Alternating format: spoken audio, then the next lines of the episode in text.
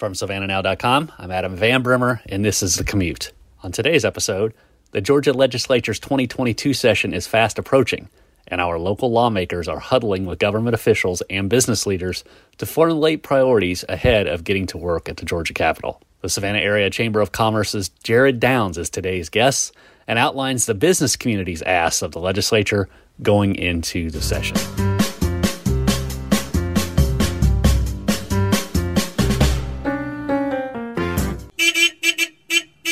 This is a Commute podcast presented by National Office Systems. The 2022 session of the Georgia General Assembly starts January the 10th, and while politics and high-profile issues such as education, healthcare access, and abortion rights will dominate the headlines once the opening gavel falls, our lawmakers will quietly work on the meat and potatoes initiatives and policies that directly affect us here in Savannah. The Savannah Chamber's Jared Downs tells us what the business community is focused on heading into the session. We'll have that discussion right after I tell you about our sponsor, National Office Systems.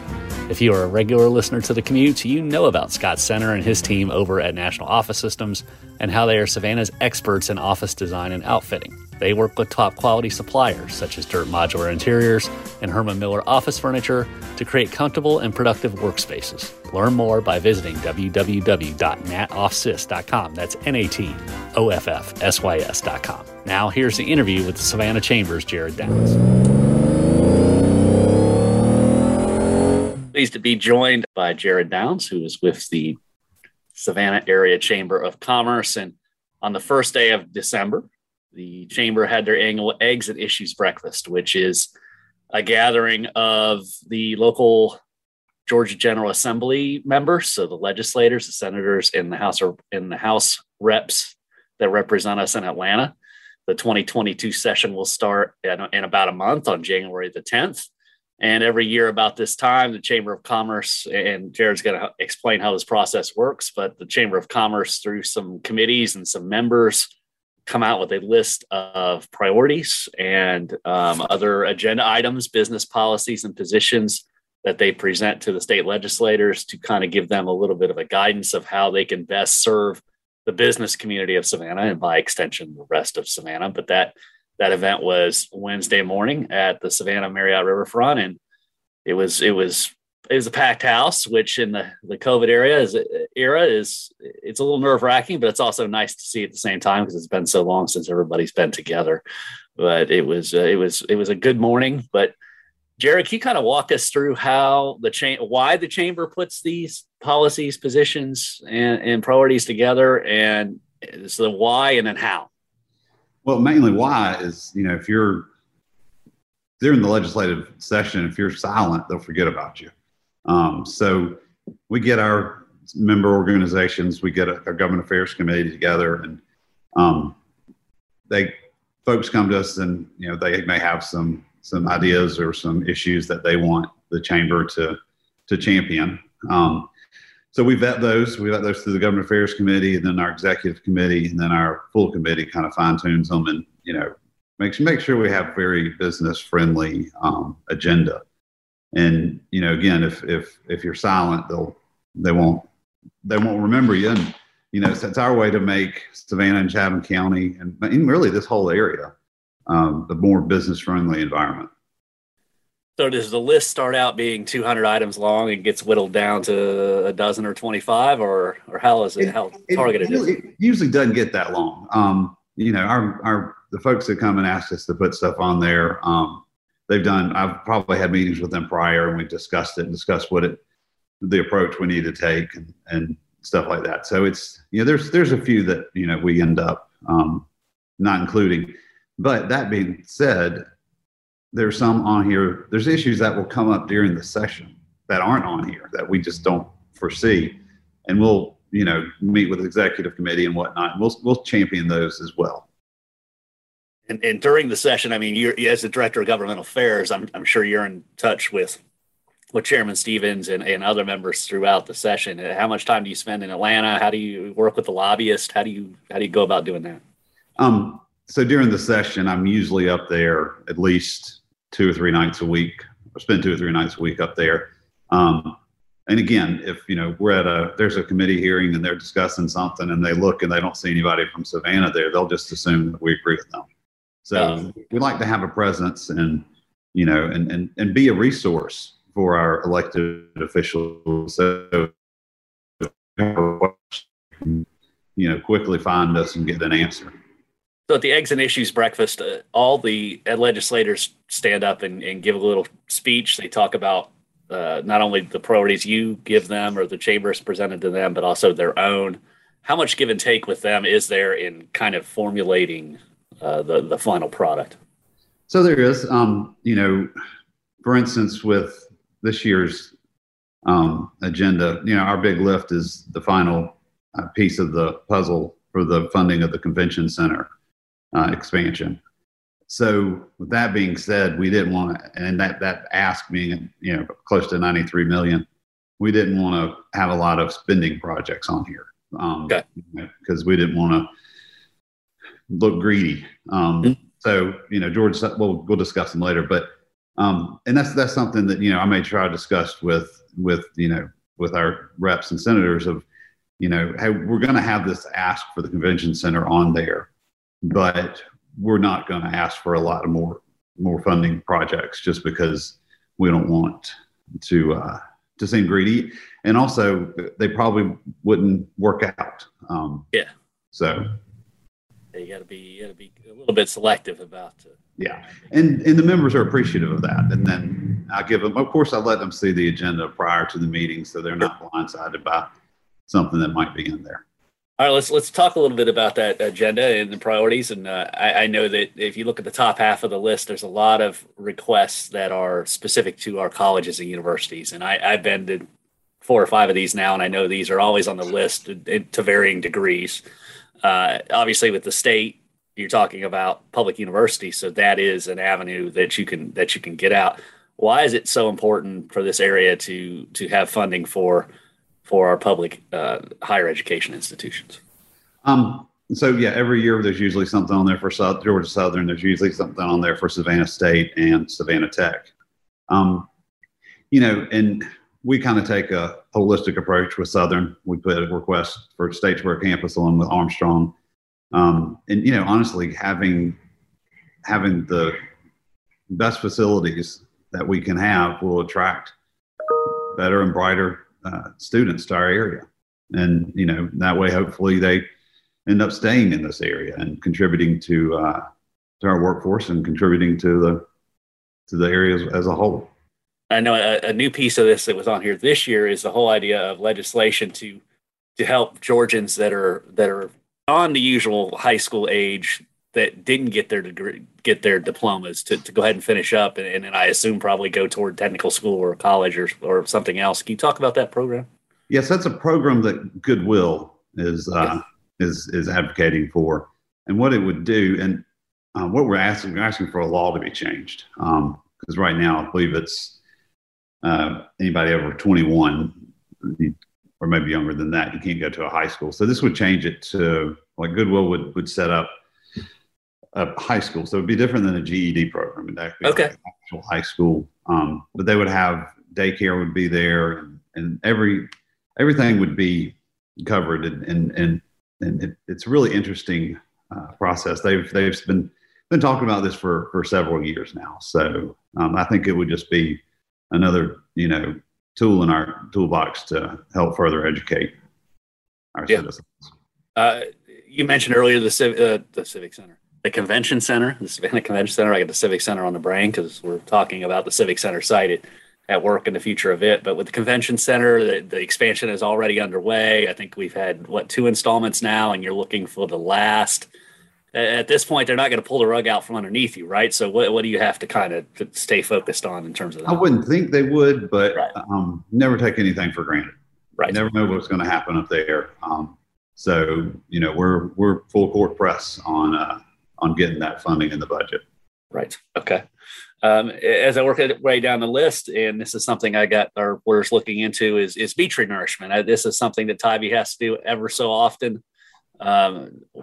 How close are we to them having to do it again, and how important is it to have state support for that as well as local and federal? So it's going to be very important to get the state to support that project. You know, I mean, the beach is their bread and butter, and you know, they're there are friends out there, so we're gonna, help them with that as well.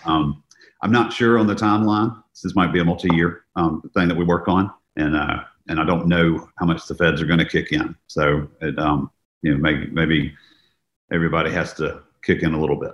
Chatham Area Transit made the list this year, but made it specifically in terms of water ferry services. Is that related to Eastern Wharf and kind of the stretching of River Street, or is it a little more complicated than that? No, it really is. The ones that we have are a little old. So we're, and also we'll get those, work on refurbishing those. But the new ones, we're going to have a larger area to serve. We're going to have, of course, Plant Riverside is now online.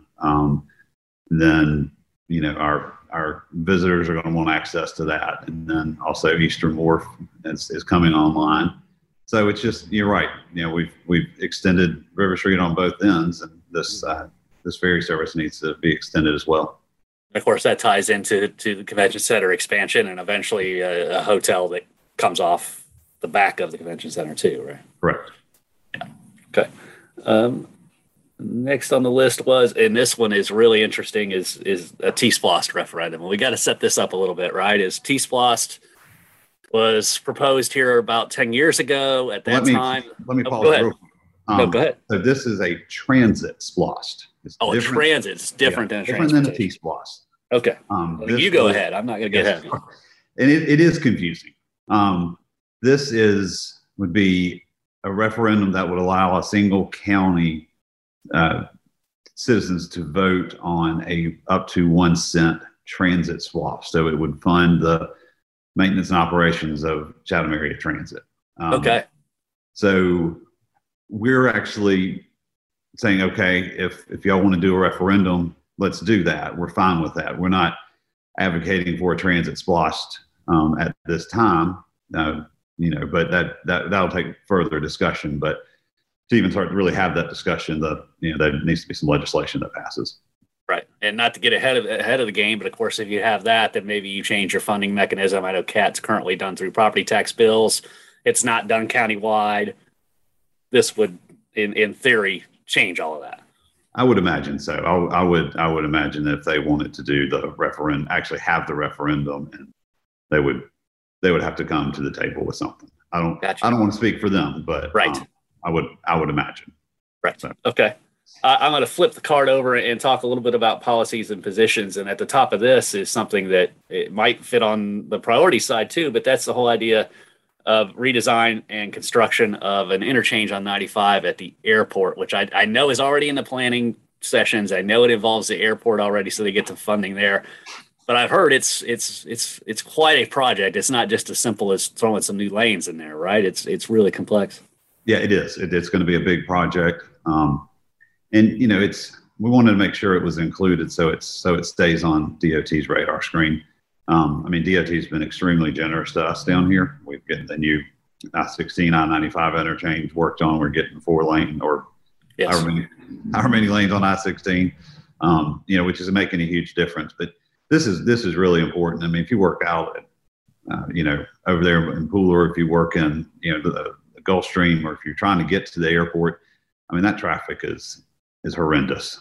So again, this is, to me, it's a quality of life issue.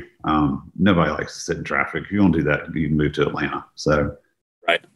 Yeah. It seems like with that interchange, every time they expand it or improve it, they're already behind, just because whether it's the outlets or whether it's the airport or Pooler Parkway, it's just constant growth. That area has just experienced tremendous growth. So I'm going to skip around on the card a little bit and talk a little bit about the historic preservation.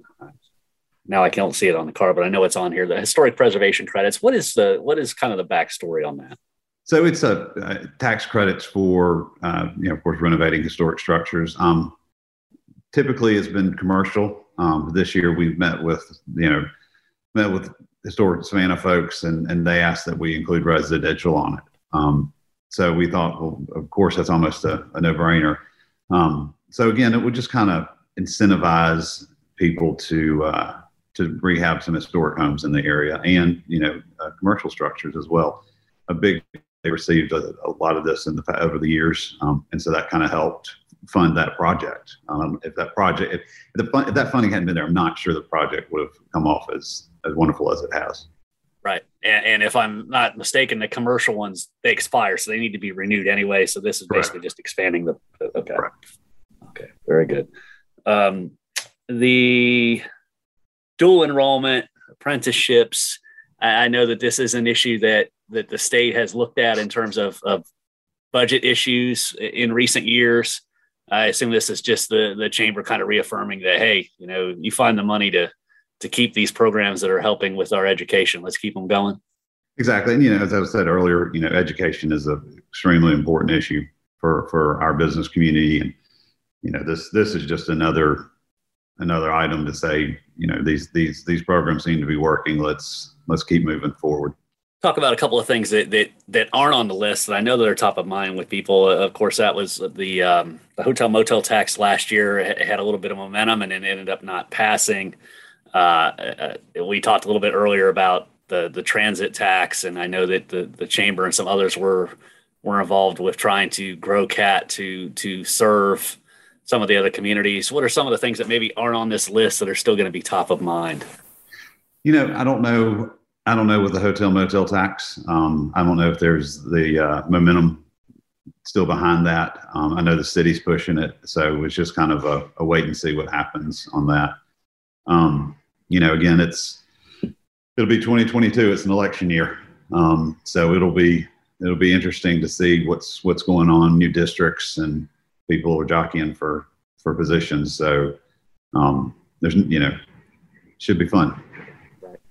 So we said that the session starts January the 10th. Early in the session, you have Savannah Chatham Day, where many chamber members go up for the day to meet with legislators, to rub some elbows. There's a big party at the old freight depot across from the Capitol. What are some of the details on that? I think the date has been set, right? Date's been set for February 3rd, and we're looking forward to it. We've already spoken to the governor's office. He's planning on speaking to us. And then, you know, he'll be at the oyster roast to talk to us some more and mingle and answer your questions. So we're looking forward to it. We should have a good crowd this year. So missed it last year, right? Yeah, we didn't have it last year. I think the depot gave us the number of 250 is all that we would be able to have. And you know, that would. You don't want to start limiting who you let come to. Yeah, that's more problems than it's worth, right? When you have 850, I don't want to make 600 people mad.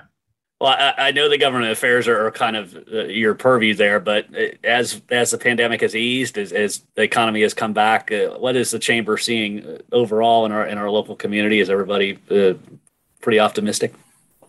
Yeah, everybody is. You know. And you hear it all the time. We're having some issues with, you know, finding employees and stuff like that. So we're constantly trying to work on that. And then, you know, as far as, you know, visitation, you know, our visitation numbers are through the roof. Our conventions business is starting to come back. That's a big economic driver for us. So, and our folks that visit Savannah are working hard to convince those conventions that, you know, it's safe to come back and Savannah's the best place to come. Anytime that convention center is growing, so I'm sure that the growth. Yeah, they're booking out, so we're excited. Jared, thank you for the time. Thank you for what you do at the chamber, and I appreciate it anytime. Certainly talk to you again, but we'll definitely see you at Savannah Chatham Day. All right, and if anything comes up during session, you got my number. Just give me a call. All right, thanks a lot, Jared. Take care. Bye bye. Thanks one more time to Jared over at the chamber. Other news of note in Savannah today, Stacey Abrams on Wednesday announced her entry into the Georgia governor's race in 2022. The high-profile Democrat lost to Brian Kemp in 2018 by a mere 55,000 votes in an election that foreshadowed a blue wave by Democratic candidates in 2020. Abrams, who has been mentioned as a 2024 presidential candidate, says she will not run for another office should she win Georgia's governorship. Also, Savannians continue to mourn the loss of iconic faith leaders. Pastor Matthew Southall Brown, a civil rights pioneer and a longtime head of St. John's Baptist Church, died last week at age 99. And on Friday, Savannah's Catholics will celebrate a memorial mass for Monsignor William O'Neill, who died October 29th in Ireland. In sports, Savannah State football coach Sean Quinn has resigned. Quinn had two stellar years with the Tigers, posting a 15-5 record, and was the most successful SSU coach since Bill Davis led the program in the 1980s and early 1990s, and had a player some of you might recognize the name of, Shannon Sharp. Anyway, Quinn did not disclose his future plans, but does have a connection with new Virginia Tech coach Brent Pry. Quinn's resume also includes a stint at Georgia Southern, which is in the midst of overhauling its coaching staff with the hiring of Clay Helton. Read those stories and more at SavannahNow.com, the online home of the Savannah Morning News. Get full access to SavannahNow.com and our mobile app for just $1 a month for the next 6 months. Go to SavannahNow.com/subscribe now and sign up. One more time, that's SavannahNow.com/subscribe now. That's all for the Thursday Commute podcast. Thanks again to our presenting sponsor, National Office Systems. For more interviews with local newsmakers, check out The Commute archives by searching The Commute with that Savannah opinion. The Commute returns next Tuesday when we'll talk football. The high school variety with the focus on the Benedictine Cadets, who are playing in a semifinal game Friday night for the right to play for a state championship, and also the college football playoff and the national championship favorite Georgia Bulldogs, who of course meet Alabama on Saturday in the Southeastern Conference Championship game. Anyway, we will talk to you then. Enjoy your weekend.